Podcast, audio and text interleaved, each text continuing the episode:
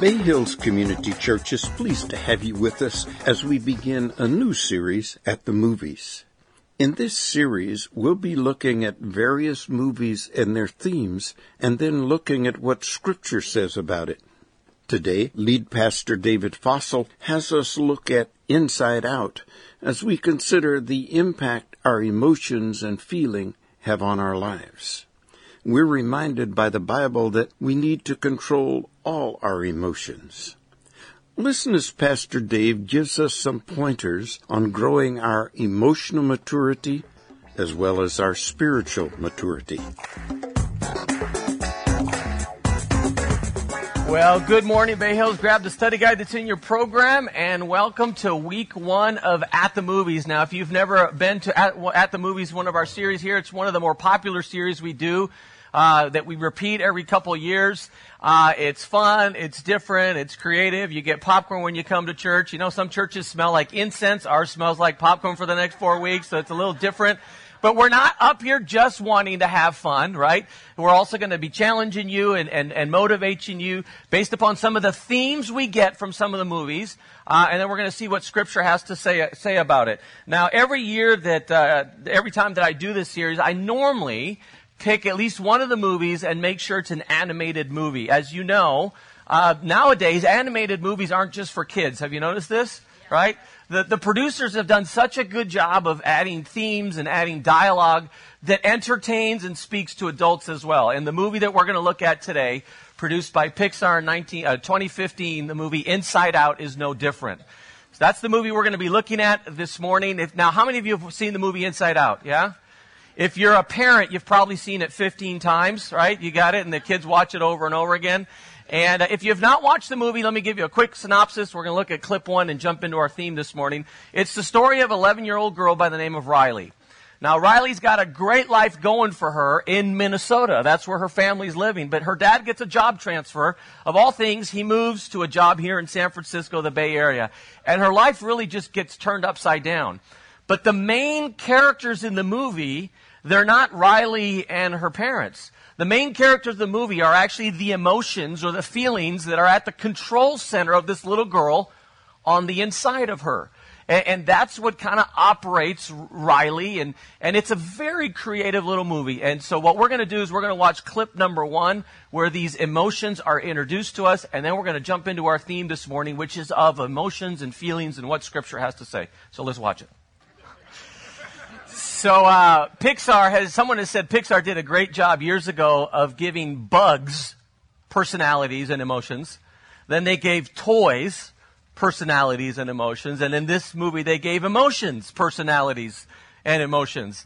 And in the story, in the movie, there's five emotions or feelings that are introduced to us. You just saw them on the clip. You've got disgust, right? You know what that is. You've got fear and anxiety. You've got joy, which is the one who kind of tries to micromanage everyone else. You've got sadness and you've got anger. Now, as you're looking at the screen, if you're writing down notes, here's the first thing I want you to write down. It's this idea that I want to encourage you not to ignore your feelings. Don't ignore your emotions. Now, if you grab your study guide, I think I put it there for you.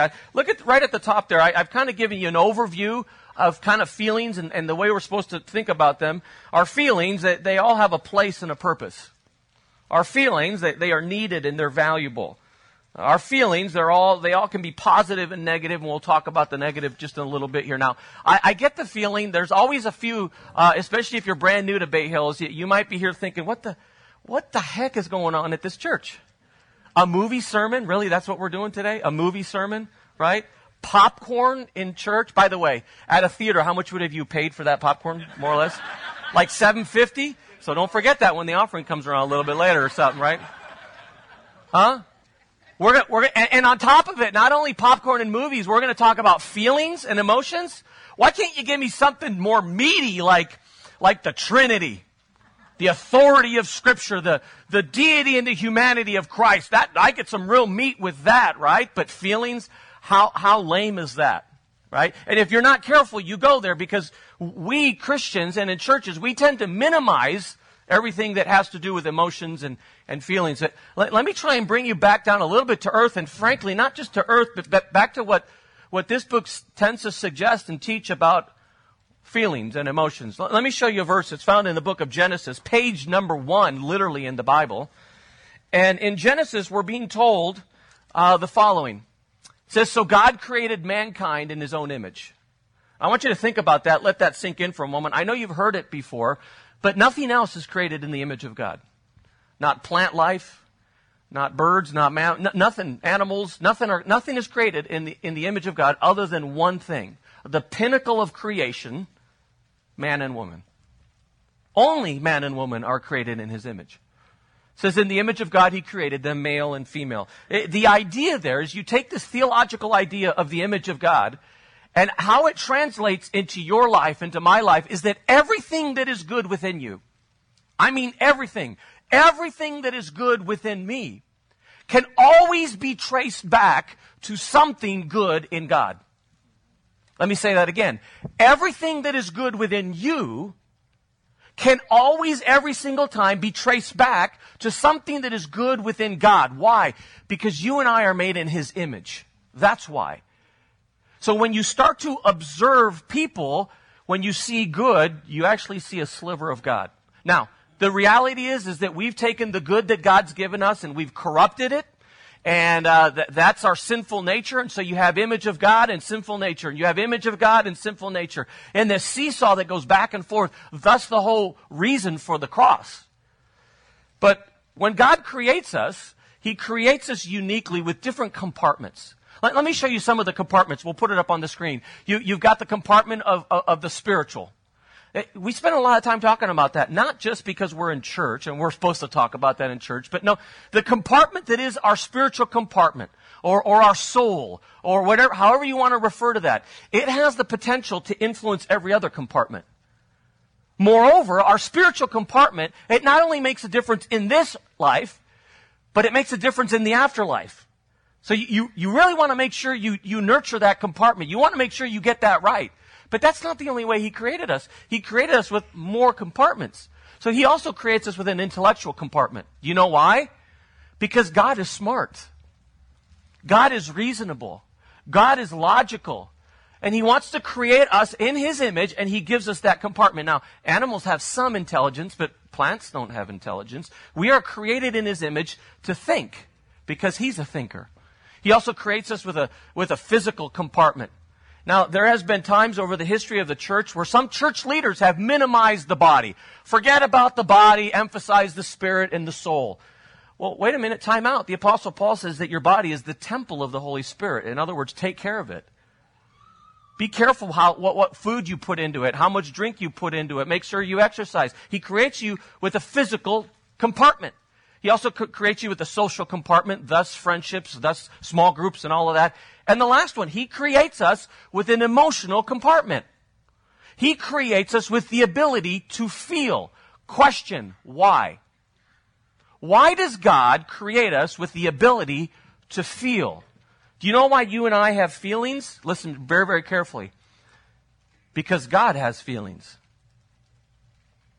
God has feelings. He's not some cerebral entity floating around in the sky that just kind of makes decisions logically without emotion. No, God has feelings. What happens to you, what happens to me, what you and I choose to do or not do, what's happening on earth impacts him in terms of how he feels. You have to change your understanding and your theology of God because it impacts the image of God. Now, some of you, we can look at the Old Testament, but that's a little harder. You know, the entity that is God, the personhood of God in the Old Testament. Let's look at something that's much easier for us to identify with. The person of Jesus Christ. Now, all those emotions and feelings floating around in Riley's head at the control center, the headquarters of who she is, you know Jesus felt all the same things, right? Felt the same exact things. Let me give you some examples. Let's put them up on the screen real quick. Anger. Jesus experienced the feeling of anger. You know what's happening in Matthew chapter 21? Jesus gets ticked off because he goes to the temple. That's church back in the day for the Jews. He goes to temple and he sees all the vendors in the church lobby, in the synagogue lobby, in the temple lobby. He sees what they have turned his house into. He sees how the religious leaders are trying to make money off of people instead of trying to nurture them, instead of trying to connect them to God. And ooh, does he get ticked off. Ticked off. He overturns those tables. He goes crazy nuts. You know why? Because he feels anger. He also has the feeling of fear, anxiety. You know what's going on in Luke chapter 22? It's the story of the Garden of Gethsemane. It's hours away from him being arrested by the Romans, and then the whole mess that is the beating and the cross and all of that. I mean, not fun. And it's fascinating to see what happens to him and listen to his prayer and to observe and read that he literally sweats blood. Sweats blood. It's interesting. The only gospel writer to record that happens to be a physician, Luke. Modern day physicians, doctors, have told us that you can sweat blood. It's very, very rare, but we can sweat blood instead of just water, essentially. Do you know when we sweat blood? It only happens under very rare conditions. You know when it happens? Extreme anxiety, extreme fear, extreme stress. You might not like that word fear, and to have this idea that Jesus experienced. Okay, call it anxiety, call it whatever you want. But you cannot argue with Scripture that in that garden, he is going through a tremendous amount of stress and anxiety. It's not just him thinking theologically about the cross of Christ and redemption and the atonement and all. That sounds so pretty. That sounds so nice in seminary class. But when you're in the Garden of Gethsemane, about ready to be arrested, beaten, and go to the cross, he has the feeling of fear and anxiety. He also feels disgust. Mark chapter 8, it happens over and over in Scripture, but Mark chapter 8 is one example. He is disgusted at a group of individuals called the Pharisees and the Sadducees. Disgusted because these religious individuals have turned religion into just that, into a religion instead of a relationship with God. And he's just downright disgusted at them. Disgusted. You also see in John chapter 11 that he experiences sorrow or sadness. You know, when I was in youth group, you always like to kind of have fun with this one because this is the shortest verse in Scripture. Jesus wept. Jesus wept, right? I memorized Scripture. There you go, right there. But maybe it's so short because the gospel writer wants to emphasize that God has feelings, including sorrow, including sadness. Do you know why he's crying in that verse? One of his best friends dies. One of his best friends, a guy by the name of Lazarus, dies. And his response to not only that situation, but what's interesting is it's not just that Lazarus dies. He sees how it impacts his sisters. And it breaks him emotionally. Oh, intellectually, he knows what's going to happen in a couple verses. But he cries and he weeps. Why? Because God has feelings. And the last one, he experiences joy. Matthew chapter 11, you know that Jesus was accused of being a partier, right? He was accused of being a partier. Read the verse. Oh my goodness gracious, after all your talks and after all your sermons, you're all out gallivanting with people, hanging out at the club, drinking it up a little bit, having fun. Of course, the motivation behind that is he's trying to hang out with people who have not connected with God, with sinners, and trying to connect them. But he was accused of, you just want to have fun. Read the Scripture. Read the Scripture. He's not just that serious guy, no. He's someone that enjoys life. Do you know why? Because God has feelings. He still has feelings today. And I was preparing for this. The whole mess in Vegas happened. How do you think God felt about Vegas? His feeling. I looked at that list. I rather imagine have you ever had a situation where you have competing feelings at the very same time? Have you ever had that? My kids go off to college. I both feel proud as a dad, and I feel sadness because they're not with me as much anymore, and I feel joy because I see them growing up. And I have all these competing emotions at one event. Vegas. Do you think God was angry? Oh, I guarantee you he was. When you look at the emotion of anger, if it's the result of sin and the result of injustice, you should feel angry. In fact, if you're not getting angry at injustice, something's off a little bit. I wonder what he felt when his children experienced fear. As those shots are coming down from they don't know where. You know what happens when when I notice, you like this as a parent, when my kids are afraid, I'm afraid and anxious for them sometimes. I certainly know he felt sadness. You go, he felt joy. You know what? Some of the stories are coming out now of heroes. Not only first responders, but people who stayed with the wounded and people that were dying. Do you think that made God smile and joyful? He saw some good in people as a result of that. See, the point I'm trying to make is this. God has feelings. You have feelings because we are made in his image. Don't ignore your feelings. Don't ignore your feelings. You know, in church, we tend to emphasize truth right here, and we ignore feelings. Oh, go back. Sorry, Stacy, go back one second. If you look at that list one more time. Have you noticed that sometimes in church, sometimes pastors, sometimes Christians, we emphasize one of those feelings more than the other? What is the feeling on those five that we emphasize the most? It's the last one, right? You've got Jesus in your life. You should smile. Come on, smile. Rejoice in the Lord always, and again I say, rejoice in the Lord always, and again I say, rejoice, rejoice. Okay, now some of you haven't grown up in church think I just lost my mind. What's going on here? Others of you are like, should we just sing that again? No, we're not singing that again, right? As a little chorus, we used to sing, in the 70s and 80s? Rejoice in the Lord always, and again I say, rejoice. Now, it is based upon some verses in the book of Philippians where Paul says just that. You are to rejoice in Christ. But time out. Time out. The way Paul uses that word joy is very, very different than the way Pixar shows it in the movie.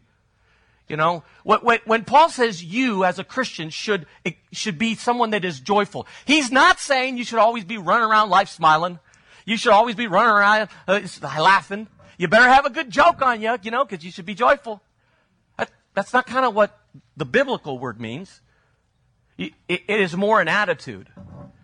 It's more a perspective on life. The only point I want to make is chill just a little bit. Yeah, we should experience joy, but all those other ones that you see on the screen, those are just as legitimate. They're just as legitimate. Moving forward, now we can move to that next screen. And it's this kind of the repeat of what I just said. Don't stuff, don't ignore any. That's the blank. All caps, underlined, bold. Don't ignore any of your feelings. Now, based upon your personality, you're a little more melancholy, or you're a little more positive, or you're a little more negative, or you're a little... That's just our personality. But that doesn't mean you don't ignore the spectrum that is our feelings, the spectrum that is all of our emotions.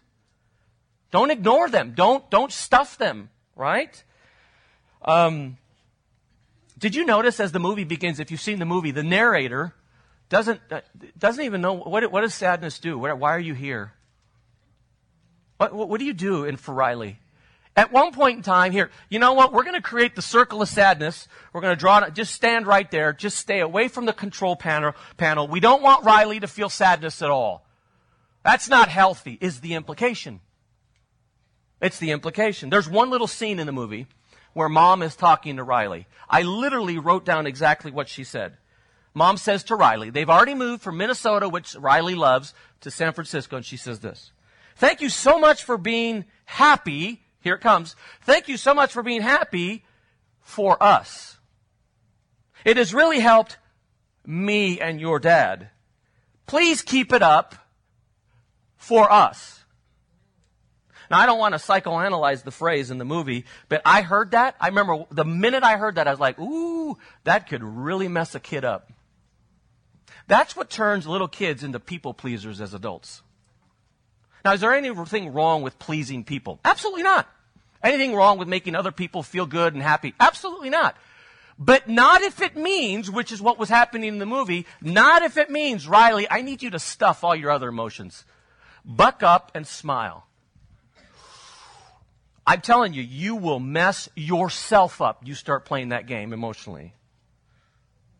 You want to know the place that sadness has in your life? Well, I'll show you some scripture. There's a guy in the Bible called David. You would think he's kind of important. When you're referred to as a man after God's own heart, I would think we should sit up and pay attention. A man after God's own heart says this in the book of Psalms 142. I cry out to the Lord. You ever been there? I cry out to the Lord. I make my supplication. I pour out my complaint before God. I declare to God my trouble. I'm overwhelmed. I'm overwhelmed. Attend to my cry, for I'm very low. Well, that's not very encouraging. I'm not going to print that, put it on a T-shirt. That's not very fun. But see, listen carefully. That's life, isn't it, sometimes? Sometimes that's life. Blessed are those who mourn. Blessed are those who grieve, for they will be comforted. So the point number one, it may not sound very spiritual, but I'm telling you, if God makes you with certain compartments, and part of your compartment is the compartment of emotion and feelings, don't ignore it. That's all I'm saying for the moment. Don't ignore it. It's more spiritual than you actually think. Which leads us right into point number two. Write this down. It's time for some of us to work on EQ. Have you ever heard the term EQ? IQ is emotional quotient. You refer to someone who is really smart. They have a high IQ. By the way, have you noticed that people who have a super high IQ don't always have a lot of common sense? Have you noticed that? I mean, they're really book smart, but you don't drop them off in any neighborhood sometimes around here. They'll get mugged quick. You know what I'm talking about, right? I don't know why there's no overlap, but that's IQ. EQ is kind of a new study, and it refers to emotional quotient. It refers to emotional intelligence. Now, it's in your study guide. I think we also have it for the screen. What is emotional intelligence? Look at it. It is accurately being able to perceive and understand my emotions. Stop right there. Ask yourself the question, what is your triggers? What triggers fear? What triggers anxiety? What triggers stress? What triggers sadness? What triggers happiness? What triggers pride? What triggers loneliness? What's your trigger? What is it that happens? Who are you around that causes you to feel certain things? Are you able to perceive that and understand that? Or do you just kind of go through life and let things happen to you as they come? To perceive your own emotions, to be able to understand, I'm starting to get fill-in-the-blank emotion. To be able to self-perceive. The second part of emotional intelligence is to be able to accurately perceive and understand others' emotions. Are you able to look at someone else, to watch them, to listen to them, and think to yourself, they're depressed, they're stressed, they're angry, whatever it is. Can you do that in other people? Can you do it in your spouse? Can you do it in your kids? Because it's an important skill. By the way, sociologists and psychologists tell us that bullet point number two, identifying and seeing other people's emotions, is easier for us than self-identifying. We're much better at being able to look at someone else and go, they must be feeling, than be able to identify it in ourselves. It's very interesting. But the bottom line is whether it's me perceiving my own emotions or me perceiving your emotions, the third bullet point is the key. Once you perceive and understand your own emotions or someone else's emotions, do you have the maturity to respond in a positive fashion? Do you or don't you? Clip number two is all about emotional intelligence. It freaked me out when I saw it. I went to a seminar on this stuff. It's very interesting. But up until this particular clip, all we see is Riley's emotions. And they're at the headquarters, the control panel, disgust and fear and sadness and all that. They're working her. And at this one scene, they're at the dinner table. All of a sudden, mom's emotions get involved. Then dad's emotions get involved. I want you to watch and notice the interplay. Are they able to perceive their own emotions? Are they able to perceive their daughter's emotions? Do they respond in a mature fashion? Watch, and then we'll talk. It's a fun little clip, isn't it? It's very entertaining. By the way, this next series after At the Movies is a series on marriage and family, so just be looking forward to that. It is. It's funny and entertaining, but if we're honest, it's also troubling. You ever done that? Ever done that? You ever allowed your emotions to control you?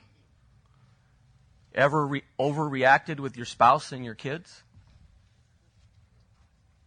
You see, I don't want to take the fun out of the movie, but what just happened, it isn't real fun in real life. And if we're talking about emotional intelligence, let's just go there. Did they accurately perceive their own emotions? Were they accurately perceiving and understanding their daughter's emotions? Did they respond in a mature fashion? XXX. Absolutely not.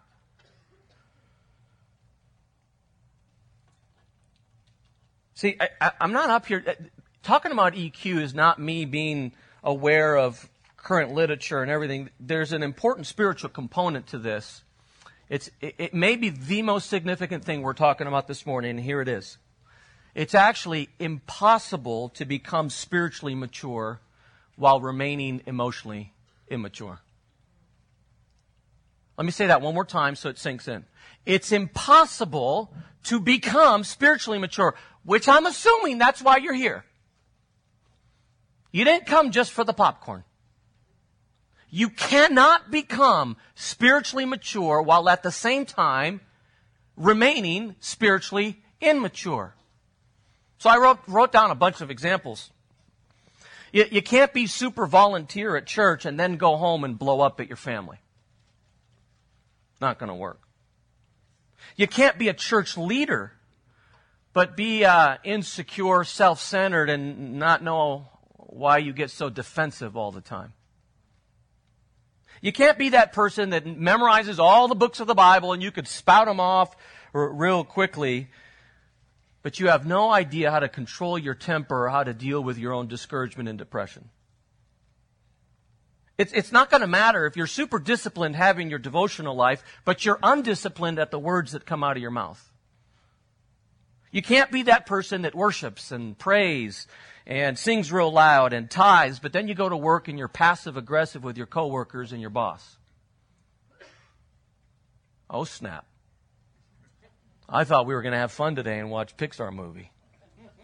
Let me just say it one more time, make sure it sinks in. You cannot become spiritually mature, who you want to be, who God wants you to be, and at the same time be emotionally immature.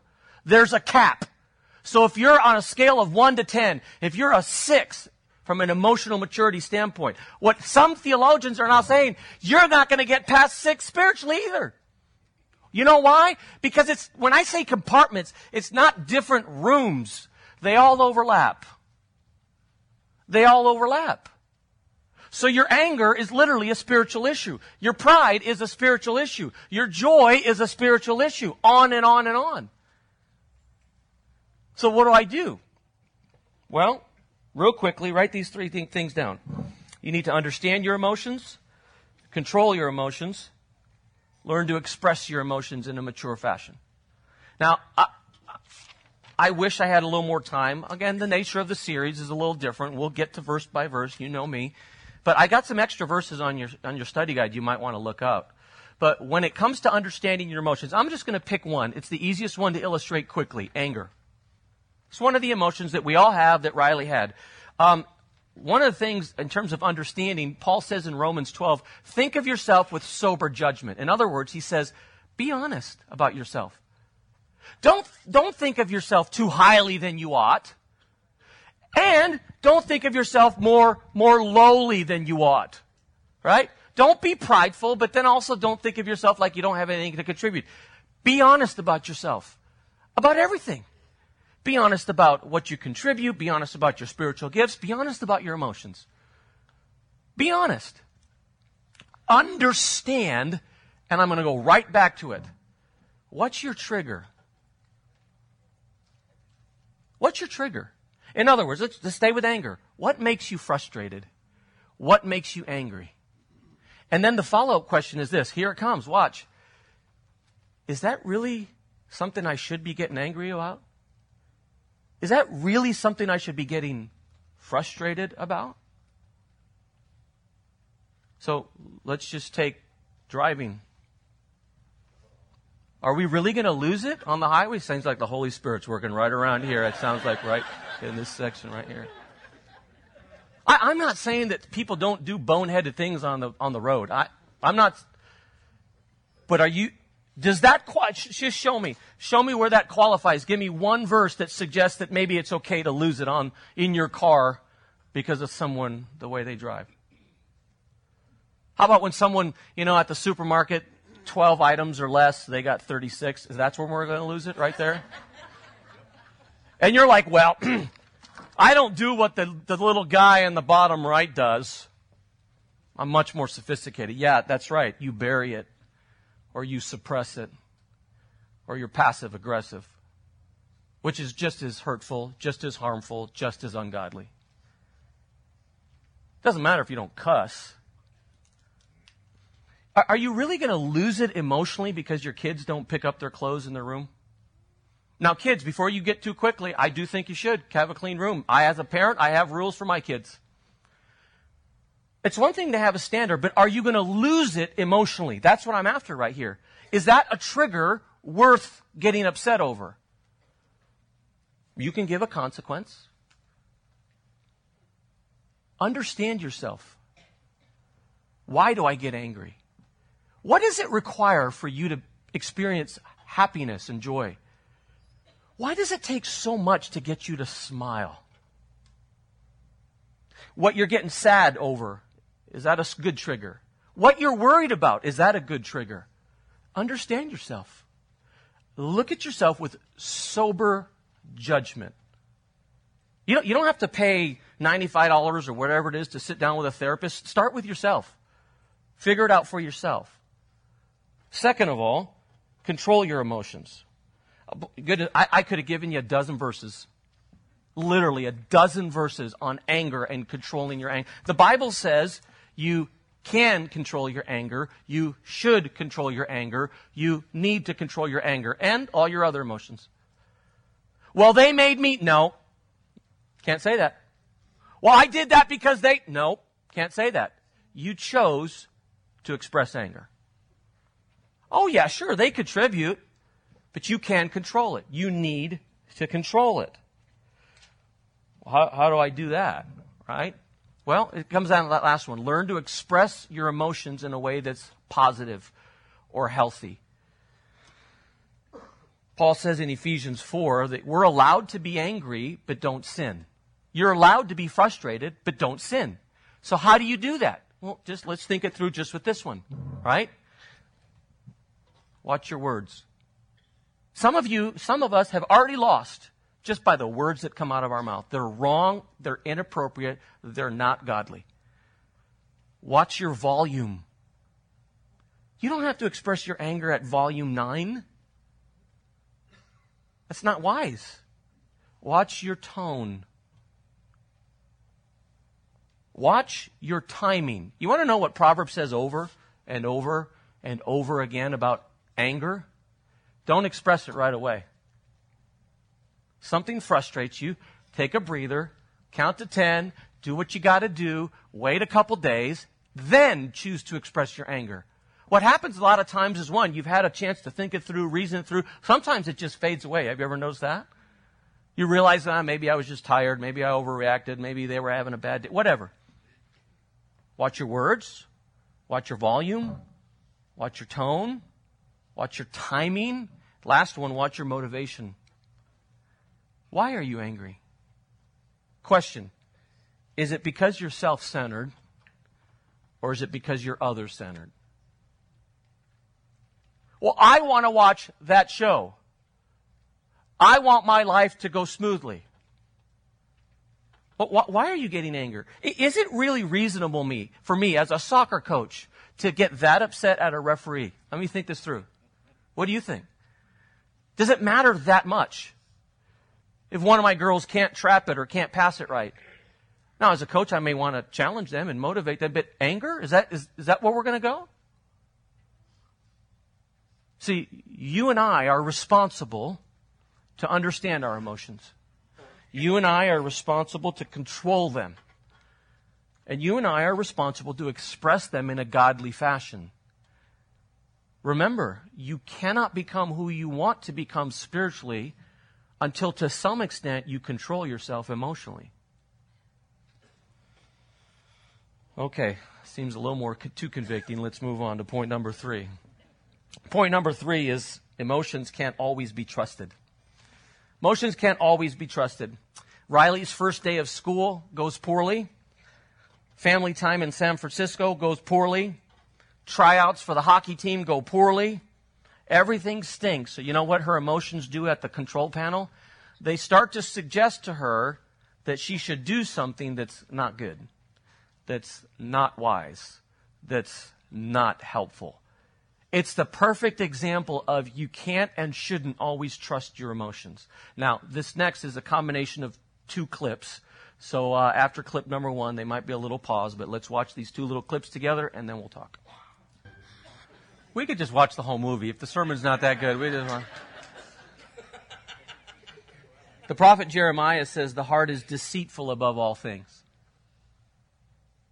Proverbs chapter 28, Solomon says, he who trusts his own heart is a fool. Riley starts to listen to her emotions, and she makes the decision, I think I should run away. Have you found that, or would you agree with me, that feelings are powerful? Have a lot of clout with what we do, what we say, where we go. We are heavily influenced by how we feel. But would you also agree with me that sometimes, many times, our feelings are fickle? They're fickle. It's like two friends that are talking to each other, two girlfriends, and one of them says to the other, I am so sorry I heard you broke off the engagement with Tom. What happened? And the other girlfriend says, my feelings for him changed, so I had to break it off. And so the other one says, does that mean you're going to give the engagement ring back? And she goes, oh, no, my feelings for the diamond ring haven't changed at all. I'm going to keep that to myself. What do I do? Let's wrap this up. What do I do? Because you got to be careful with your feelings. Number one, guard your heart.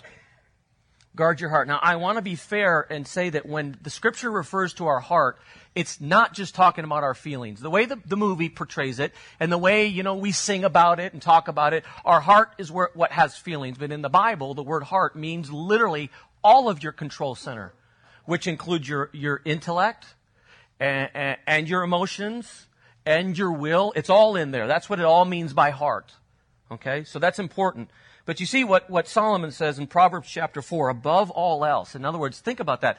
Most important, what you want to make sure and do is guard your heart, for everything flows from it. Everything you are as a person comes from the control center of who you are. Your intellect, your emotions, your will. Guard it. Isn't it weird? We go to extremes to guard our homes, put alarm systems on. We guard our bodies, right? And gluten-free or whatever it is. We guard our cars. Remember, we used to have the club, but we don't need that anymore because our alarm systems on even cars are so good. We guard our money. We put it in a bank. Heck, even some of us guard our lawns from bugs, and so we put pesticides on it. We spend absolutely no time thinking about how to guard our heart. And yet Scripture says if there's one thing you better get right, if there's one thing you must absolutely do, is guard the control center of who you are. Guard your emotions, guard your intellect, guard your will, protect it. From what? Well, what bugs are to my lawn, sin is to your soul. Guard it from sin. That's the weeds that are going to grow up in your soul. Guard it from sin. Protect yourself from sin. Repetitive sin in our lives that we just kind of allow to go unchecked is corrupting the headquarters of who you are. Protect yourself. Guard yourself.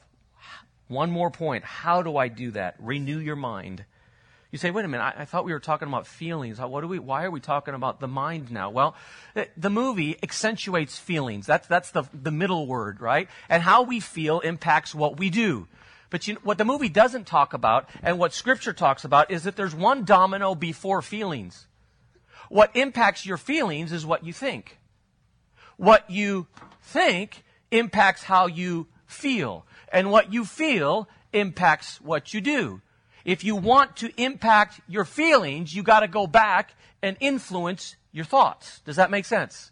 It's the domino effect, right? So you've got to impact how you think. Real quickly, I've given you the references in your study guide, but there's 3 or 4 verses that I want to point out to you. Solomon says in Proverbs 23, as a woman thinks in his heart, so is he. So it's that same idea. What you think impacts what you feel, impacts what you do. Whatever it is that you think eventually will seep out in terms of what you do and what you say. What you think will always result in what you do, who you become as a person. That's why Satan works overtime to get you to believe his lies. Because if he can get you to believe something that is untrue about yourself, untrue about God, untrue about life, guaranteed you and I will mess up life all on our own. He doesn't have to work any more than just influencing our minds. So the way God counteracts that is he says, you and I, Apostle Paul, 2 Corinthians 10, have to take captive every thought. What you think about life, what you think about God, what you think about the feelings we've talked about today, anger and sadness and joy, do they coincide with this? Because if they don't, you got to go back and retweak them, refix them. Take captive every thought. Analyze your thoughts. Do they match up with what God says about life? What God says about you? Paul, to wrap it up, says in Romans chapter 12, I want you to be transformed. That's the whole idea of Christianity, right? I want you to change. I want you to be transformed. How do you do that? By go to church as much as you can? Doesn't say that. By make sure you volunteer here, volunteer there, doesn't say that. Make sure you tithe, doesn't say that. You want to be changed? You want to really be transformed? How do you do that? By the renewing of your mind. By the renewing of your mind. This whole idea of feelings, this whole idea of emotions, guard the control center of who you are. How do you guard it? Renew your mind, and I know of no better way to do that than this book. I don't know any other way to do it. To think correctly about myself, to think correctly about God. So I want to encourage you. I want to challenge you. You can't have just one spiritual meal on Sunday in this book. You've got to get into it on a more regular basis. Let me wrap up. I referenced it a little bit before. You and I can't always control what happens and what comes into our heart from a feeling standpoint, but you and I can control our actions. And the best example of that is Jesus. We already talked about what he was feeling in that garden. By the way, did he want to go to the cross? Yeah? Not a chance. He wanted to tap out. God, is there any other way? Because the way I'm feeling about this now, I don't want to do this. I don't want to do this.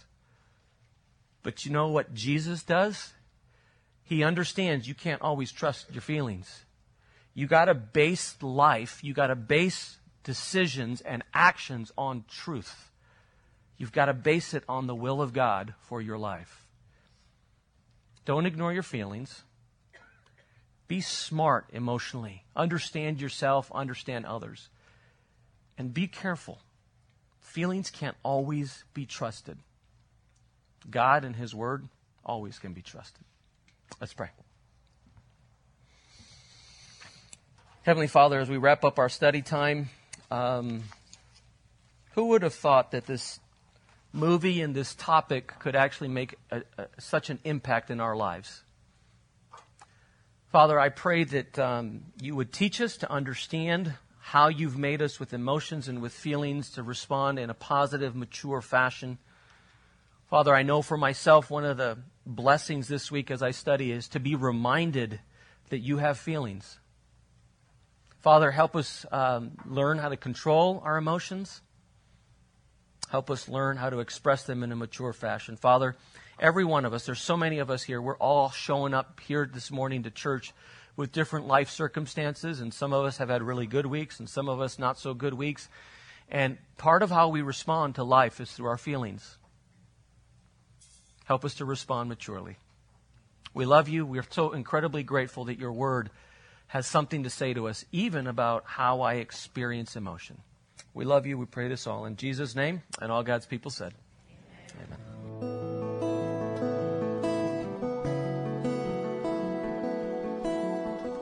It's our hope that today's podcast has enriched your life and answered questions you may have had. If you'd like more information about what was said in this podcast or about Bay Hills Community Church, you can reach us on the internet at www.bayhills.net.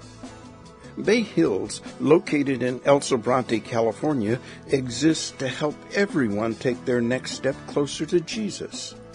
Thanks again for listening.